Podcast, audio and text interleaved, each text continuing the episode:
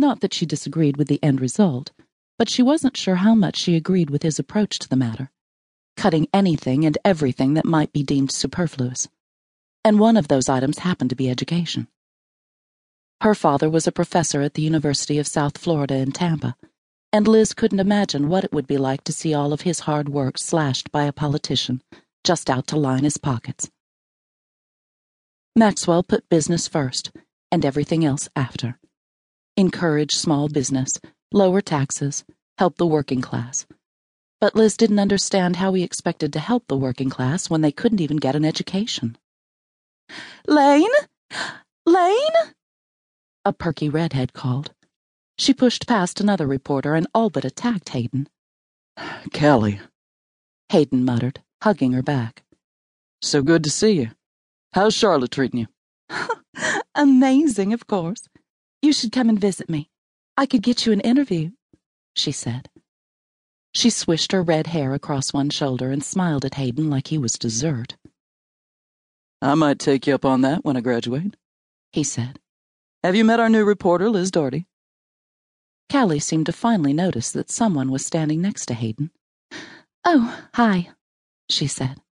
Are you taking over Camille's old job? Um, yeah. I've been mostly in editorials before this, Liz explained. Callie Hollingsworth was a legend at the university newspaper. She single handedly put the paper on the map last year by interviewing the President of the United States and busting up a sex scandal in the higher tiers of the school administration. Her byline had graced the front page of the university paper daily, and everyone at school knew her name. She had been offered a job at a New York newspaper, but had turned it down for Charlotte. No one knew why, but she was either crazy or a genius. Liz had only seen her in passing, and she was awestruck to be standing in the presence of someone with such fame. Well, I hope you do her some justice. I know Lane wouldn't choose someone incompetent. Good luck on the job, she said, turning back to Hayden. Lane, drinks before you leave, doll. This is not a request. And with that, she traipsed across the room. Male eyes from all around followed her as she whisked past them and out of sight. That was Callie Hollingsworth, Liz said plainly. Yeah, he grumbled. And I have to entertain Her Highness. Liz giggled.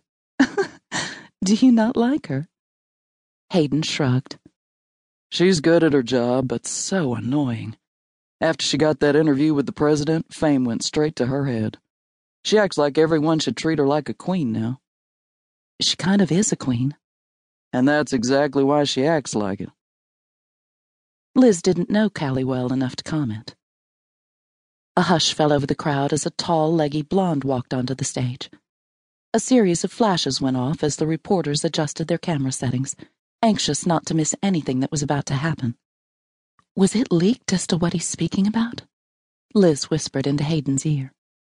He shook his head slowly, never taking his eyes or camera from the stage. I haven't heard anything. I just got the buzz about it yesterday morning. Impromptu. Strange, Liz said.